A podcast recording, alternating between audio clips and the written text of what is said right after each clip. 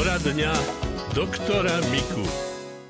Otázku poslala pani Martina. Dobrý deň, chcela by som sa spýtať doktora Miku na moju mamu, ktorá má 74 rokov. Pravidelne ráno po prebudení má normálnu stolicu a potom po raňajkách a tabletkách berie 6 kusov na vysoký tlak a ďalšie. Asi po hodine ju už zabolí brucho a má hnačku, potom ešte asi trikrát do obeda a večer už nie. Aj večer berie tabletky. Čím to prosím vás môže byť? Neviem, čo by pravidelne brávala a aby z toho boli hnačky. Tam práve tieto, čo sú najbežnejšie ako lieky na tlak, na cukrovku a nakoniec aj proti bolestiam, aj na nervy dokonca. Na toto všetko sa hnačka nevyrába. Teda nie je to dozvuk, že by sa z toho hnačka spravila. Môže byť hnačka napríklad, ak pri tzv. pitnom režime si ráno potom dopraje tekutín veľa a môže to samé, že vypije povedzme 3-4 deci vody naraz, môže to spôsobiť takú jednorázovú rečú stolicu. To áno, bez e, laxatíva akéhokoľvek. Ale neviem, ktorý liek by pôsobil. To by sme museli prebrať tie lieky a, a aj tak, no, tak ten liek by sa ubral a bolo by dobre. No. Lebo nie je treba, aby ju preháňalo každé ráno. A nemôže to spôsobovať niečo v strave? Nepíše síce pani posluchačka, že čo jedáva mamina, ale neviem, vločky napríklad, ak na raňajky, no alebo čo, to nie. to mhm. nespravia. A stolicu niekomu spraví aj čapík, ktorý len podráždí tým kakaovým maslom konečník, ale to nie je hnačka v tom plnom slova zmysle, len je to také, také prehnatie jednorázové.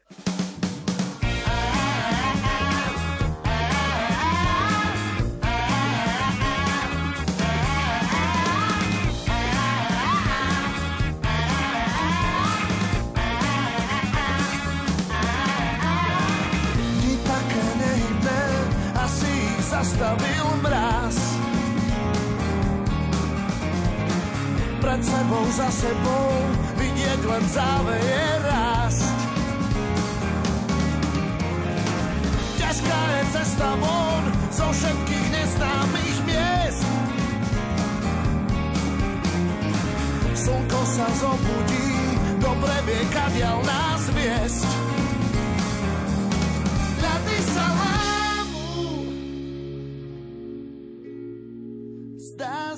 prišiel čas, ľady sa lámu. Tvár hneď inú máš, ľady sa lámu. Niečo ako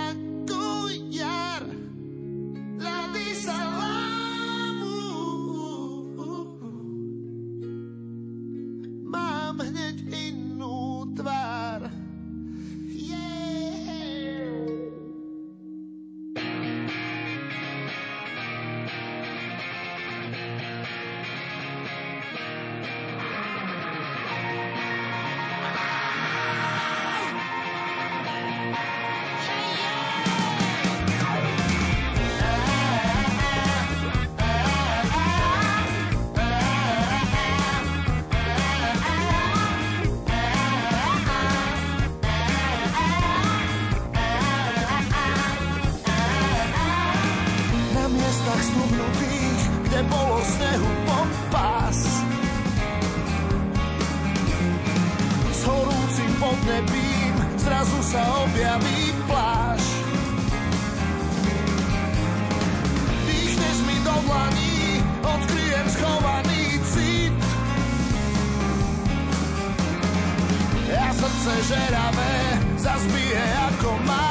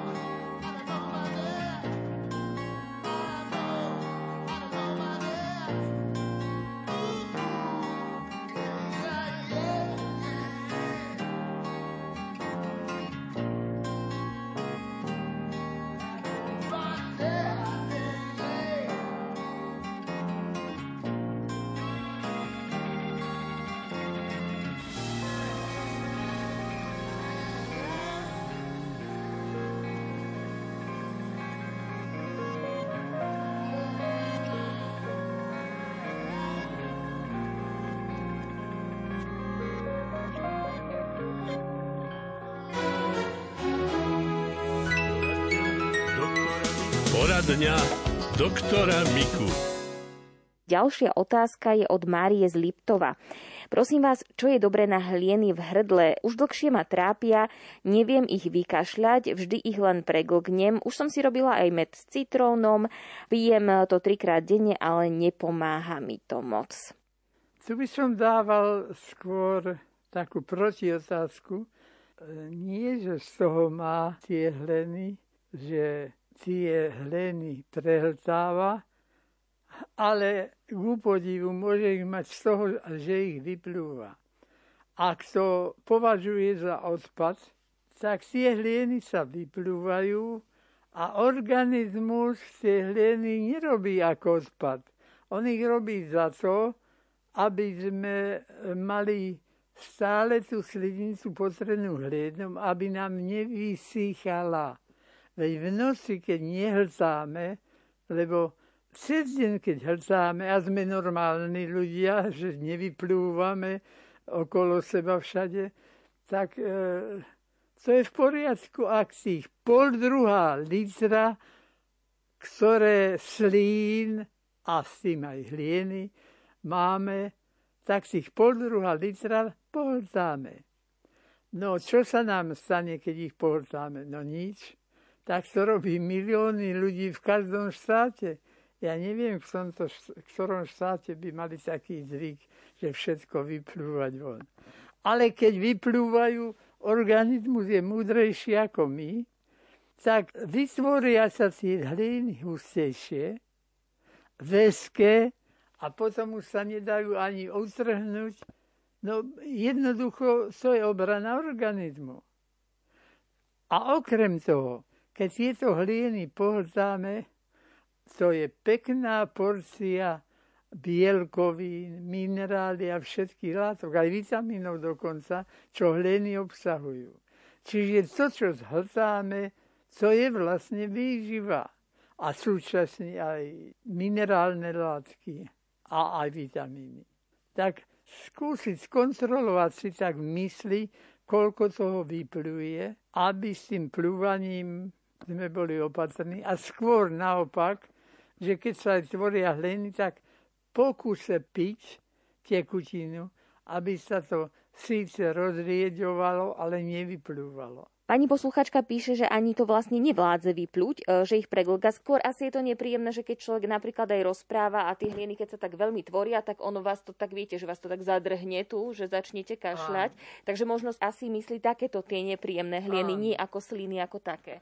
Tak buď v takom prípade niečo z ovocia zjesť a pohriť to riadne, ale nie to riešiť že namáhať sa a snažiť sa to vyplývať. A tým, že riedi nejakými ovocnými šťavami, alebo dokonca ovocným riadne pohrídeným, keď sú to hrušky, tak hrušky alebo jablka, čokoľvek, len aby to ostalo v organizmu.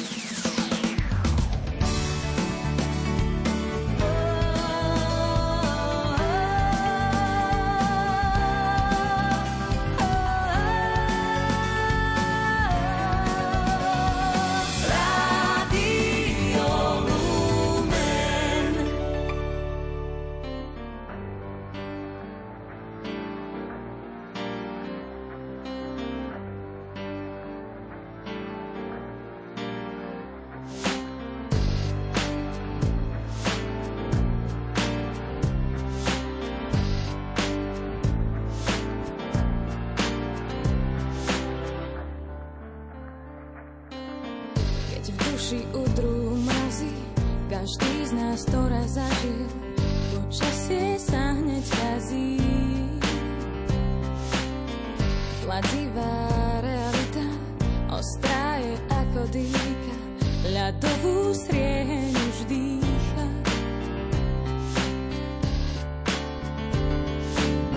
Aj mňa sa občas týka, kalamita, niečo sa s láskou stalo,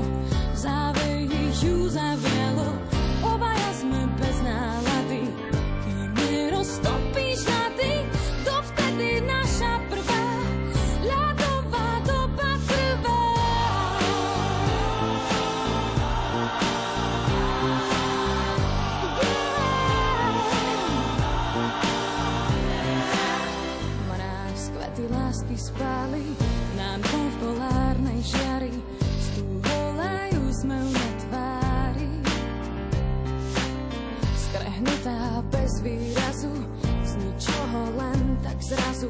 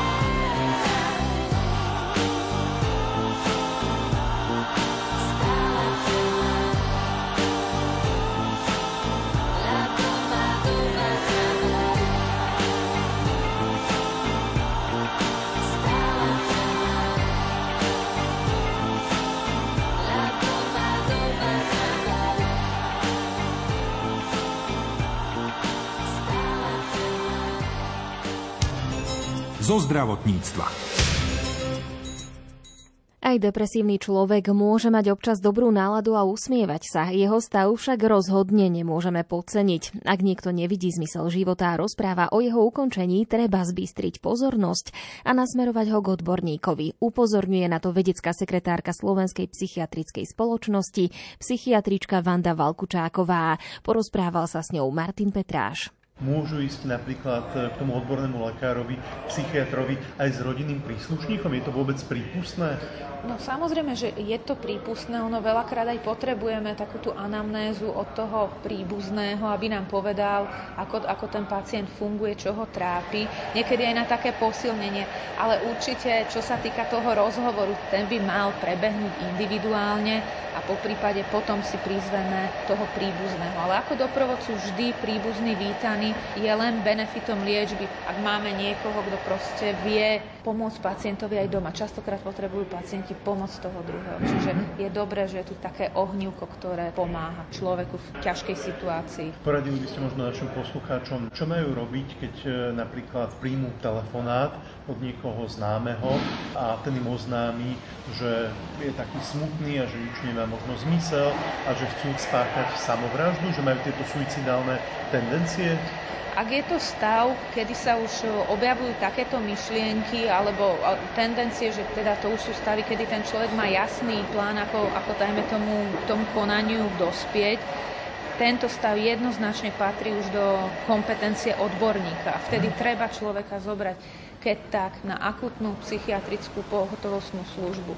Že jednoducho my máme dostupnú akutnú starostlivosť prakticky non-stop. Máme nemocnice, ktoré poskytujú túto službu a ak sa bavíme o tých samovražených myšlienkach, naozaj by som to nenechávala len tak, že odoznie. To, to vôbec nemusí byť pravda. Je aj taký mýtu, že kto o tom hovorí, to neurobi. Tiež to nie je pravda. Môže to byť volanie o pomoc, ale keď máme človeka, ktorý sa cíti zle, Prvá vec, už len to vypočutie má veľmi silný terapeutický potenciál, ale rozhodne by som trvala na tom, poďme sa porozprávať s odborníkom, poďme hľadať tie cesty.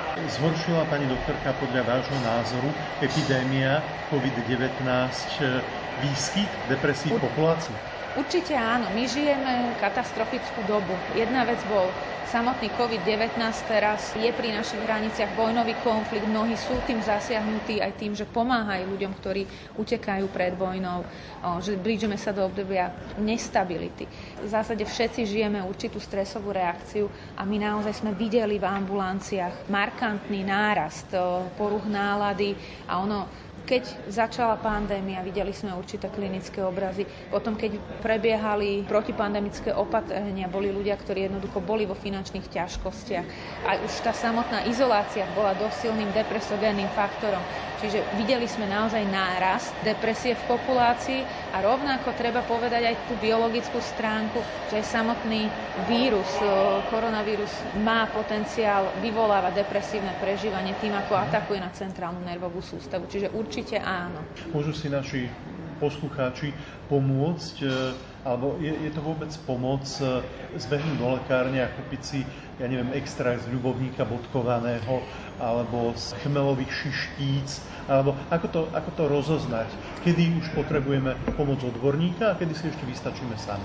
Ja v zásade som v tomto dosť konzervatívna, že keď cítim, že nemám sa zle a trvá to dlhšie ako týždeň, dva, každý máme obdobia, kedy nie každý deň je mhm. úplne dokonalý a tie výkyvy sú úplne normálne pre život. Ale keď to trvá dlhšie ako týždeň, dva, tak je na mieste, že či to nejdem riešiť a stretávame sa s tým, že ľudia sa zvyknú samomedikovať, ale ten problém to nerieši. Aj dáme tomu, že keď si dám liek na úzkosť, úzkosť neodstraním, mm. dokiaľ buď na, neprídem na jej príčinu, alebo jednoducho ju nezaliečím antidepresívom. Mám dokonca pocit, že anxiolitika sa ponovom môžu predpisovať iba na istý čas e, určite niekoľkých áno, týždňov. Určite. Dokonca len na pár dní a isté niekoľko týždňov je pre vyslovene, že panické poruchy, ktoré nereagujú na tú liečbu. Ale hmm. presne treba si to odsledovať, lebo tá samomedikácia môže prekryť ten symptóm, ktorý sa potom nerieši a vzniknú problémy dva. Spomenul ste anxiolitika tam je najväčší problém závislosť a to je podstatne náročnejšie na liečbu.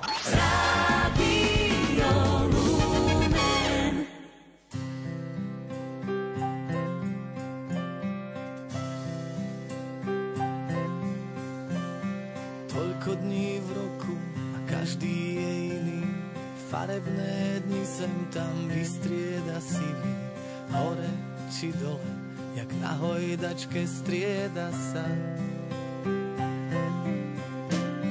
úsmevy, šťastné dni, sklamania, slzy. Zdá sa, že sú vlastne jeden jak druhý. No musíš to cítiť, že jeden z nich vyníma sa. Zastane čas, v očiach sa rozžiaria plamienky prianí a nádejí zviezd. Že tento čarovný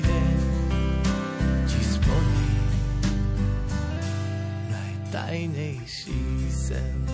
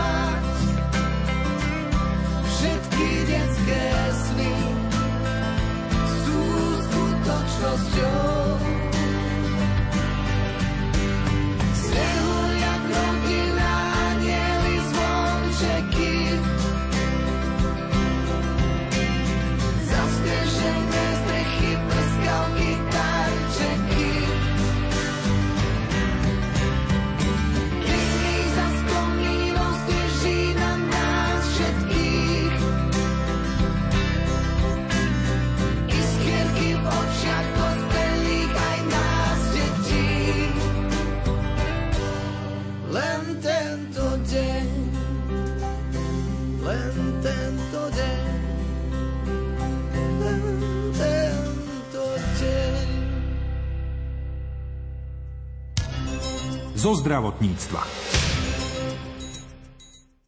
František Sabo z Čiernej nad Tisou sa venuje kamionovej doprave, no jeho vlastná choroba ho donútila hľadať prírodné lieky. Začal sa venovať pestovaniu a spracovaniu arónie a neskôr aj rakitníka. Nahrávala s ním Mária Čigášová. V roku 2005 mi diagnostikovali cukrovku. To znamená, že ma trošku to zabrzdilo aj v osobnom živote.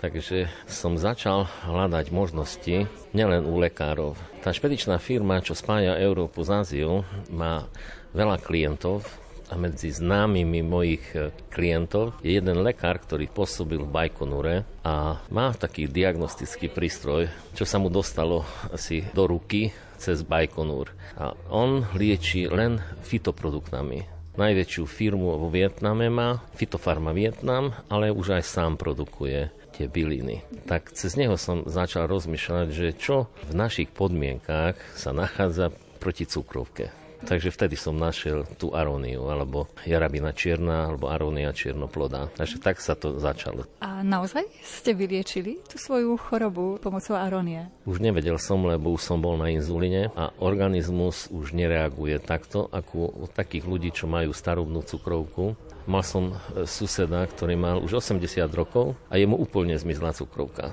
Ale to je typu 2, čo je ako len na tabletkách. Ja už som bohužiaľ na inzulíne, takže u mňa sa to nepodarilo vyliečiť, ale tie choroby spojené s cukrovkou, ako je krvný tlak vysoký, nemám nič takého, len tú cukrovku.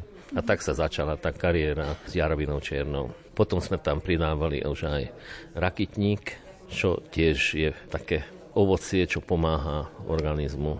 V Číne je považovaný ako liek. Hovorí sa na ňo ako ananás severu. Má 10% viac vitamínu C ako citrón napríklad. 50 gramov ovocia vám vykrie celú spotrebu vitamínov na jeden deň. Vy si aj pestujete to ovocie, alebo teda dovážate si to? Ja si dovážam tie ovocia. Ako Polsko je producentom asi 20 tisíc tón ročne tej arónie a zase v Maďarsku rakitník je pestovaný aj ľuďmi bez práce čo u nás akože len zametajú v tom programe, tak v Maďarsku je dovolené, aby aj ľudia tvorili dačo. Takže tá pracovná sila to pestuje, aj ošetruje. A nakoniec je ako zber a následné čistenie a sa predáva tiež na ziarni. Môžete aj prezradiť, ako tú šťavu robíte, lebo je naozaj taká chutná a aby sa vám nepokazila, čo s ňou robíte? Čo my vyrábame šťavy, vyrábame ich bez konzervantov, teda bez chemikálie, taká prírodná šťava, len pasteurizovaná je šťava. Máme výrobu linku ako komplet od začiatku až do konca. Takže tam jedine pasteurizácia zachráni. A je to aj také sačky, čo nepúšťajú vzduch akože do priestorov. Takže bag-in boxy sa volajú a ešte dojpaky ako stojace sáčky do týchto balíme. A to na dva roky zabezpečí, aby to bolo šterilne skladované. Aby sa tomu nič nestalo, aby to nez... ne, nezačal proces kvasenia, lebo ako náhle sa tam dostane kyslík, tak začne kvasný proces. Takže to sú živé šťavy, môžeme hoci kedy otvoriť za deň, alebo dva, to začne ten prírodný proces s ním diať. Že už potom treba radšej dokonzumovať to balenie. Áno, presne. Čo sa otvorí napríklad, keď okrem bag-in boxov, lebo bag-in box chráni ako ten ventil proti vnikaniu vzduchu do toho sáčku, takže tam je vákum do konca. Ten stojací sáčok, ten dojpak, to tam akože to je s tým horšie, lebo tam to, čo otvoríte, musíte vypiť. Hovorím ešte raz, to je živá šťava. A aké sú spätné väzby od tých ľudí, ktorí tie vaše šťavy pijú? Naozaj im pomáhajú zvládnuť rôzne neduhy? Napríklad tá arónia obsahuje veľmi veľa železa, čo je potrebné na okysličenie krvu. Takže chudokrvní ľudia nemajú dosť železa, takže do krvi sa nedostane kyslík. To je jedna vec. Potom prečistí vám tráviaci trakt. Zanikne nadúvanie, prečistí močové cesty, napríklad vylúčuje krv z moču potom stenu ciev čistí. Takže tie vlasočnicové cievy sa vyčistia. Takže mám veľa takých prípadov. Naposledy pani povedala, že matka, ktorá má 95 rokov, už spozná aj ju, aj zaťa a už vie, že kde býva, lebo zaťa napríklad, to sú také len, no, akože krajnosti, ale vie aj také veci spraviť. Keď človek odstráni to zbytočné z organizmu, tie nánosy, tak je možné, že sa vráti tá sila, aj vôbec imunita, aj zdravie. S tým, že v tráviacom trakte alebo v črevách urobí poriadok. To znamená, keď vypijete, kde prechádza, tak bere zo sebou všetko. Je to potrebné, lebo hlavne v hlavnom čreve vzniknutie nádory. Ja si myslím, že aj toto zohráva úlohu, že tam ostanú veci odložené. Na toto tiež mám prípad, no nechcem teraz o tom rozprávať, že čo ako všetko prečistí. Hrubé črevo to určite, lebo tam sú tie ako vlny, kde sa usádza taký materiál, čo není stráviteľné a človek nevyprázdni všetko.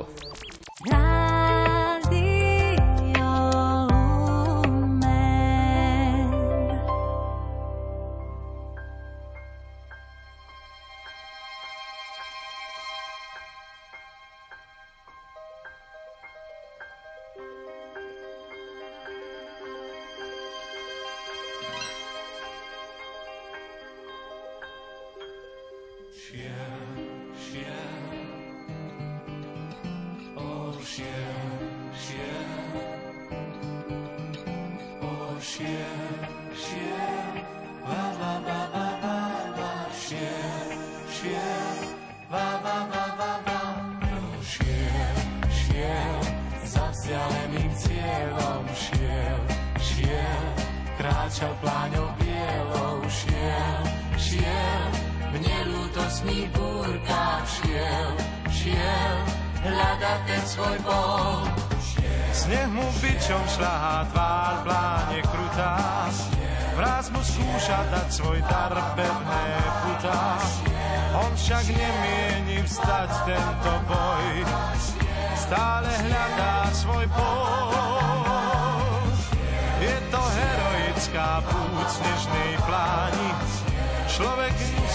klopnúť snežné brány.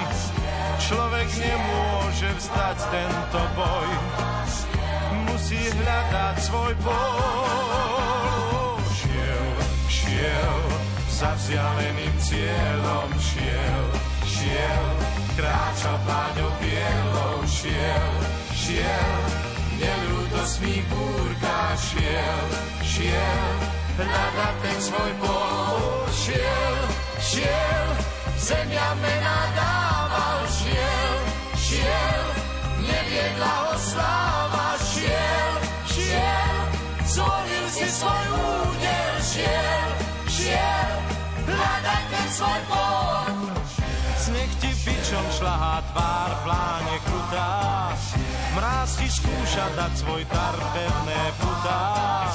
Ty však nemôžeš vstať tento boj, musíš hľadať svoj bol. Sám, sám, za vzdialeným cieľom, sám, sám, kráčaj pláňou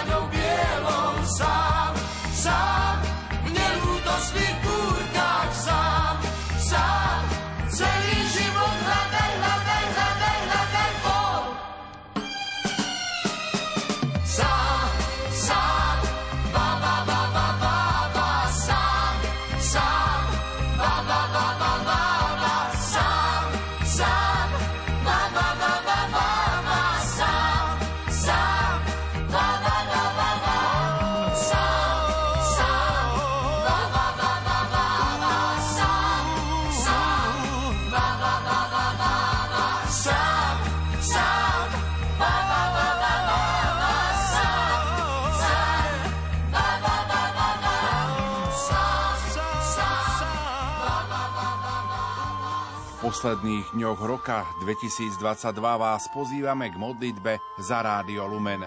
Slovo má konateľka Zuzana Sakáčová. Pane, v radosnom očakávaní príchodu Tvojho Syna na svet chceme Ti zo srdca poďakovať za 29. rok vysielania Rádia Lumen. Ďakujeme Ti, že požehnávaš dielo našich otcov biskupov, ktorí nás podporujú a formujú. Ďakujeme Ti za našich poslucháčov, že vďačne prijímajú Kristovu blahozvesť, ktorú cez vysielanie šírime. Ďakujeme Ti za chvíle, kedy sme im našim vysielaním mohli do srdc vliať nádej a lásku. Ďakujeme Ti za možnosť pomôcť im, či len byť ich spoločníkmi a spríjemniť deň.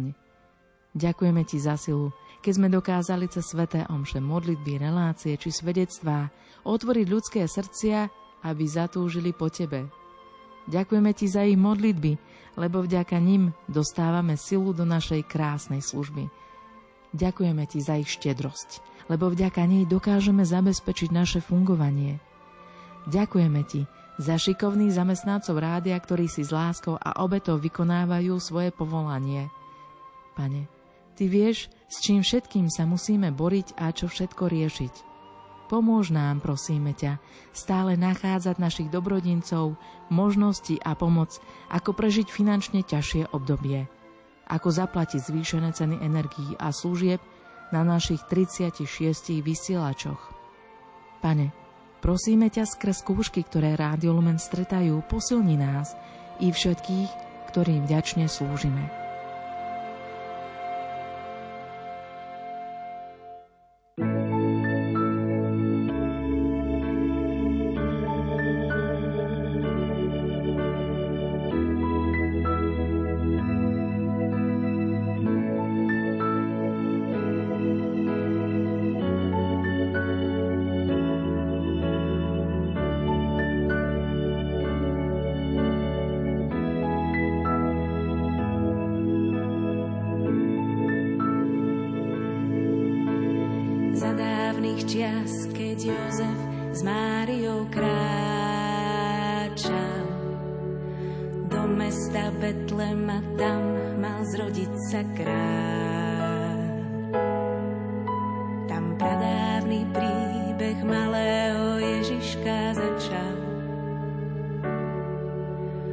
celému svetu najväčšiu lásku daroval.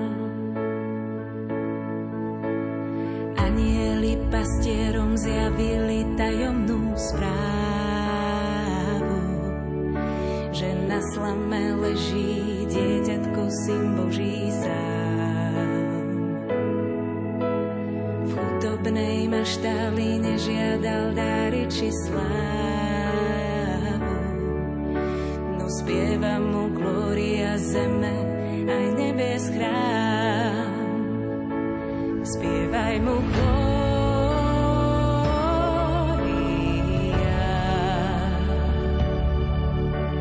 Anieli s pastiermi celá zem zaspieva sláva.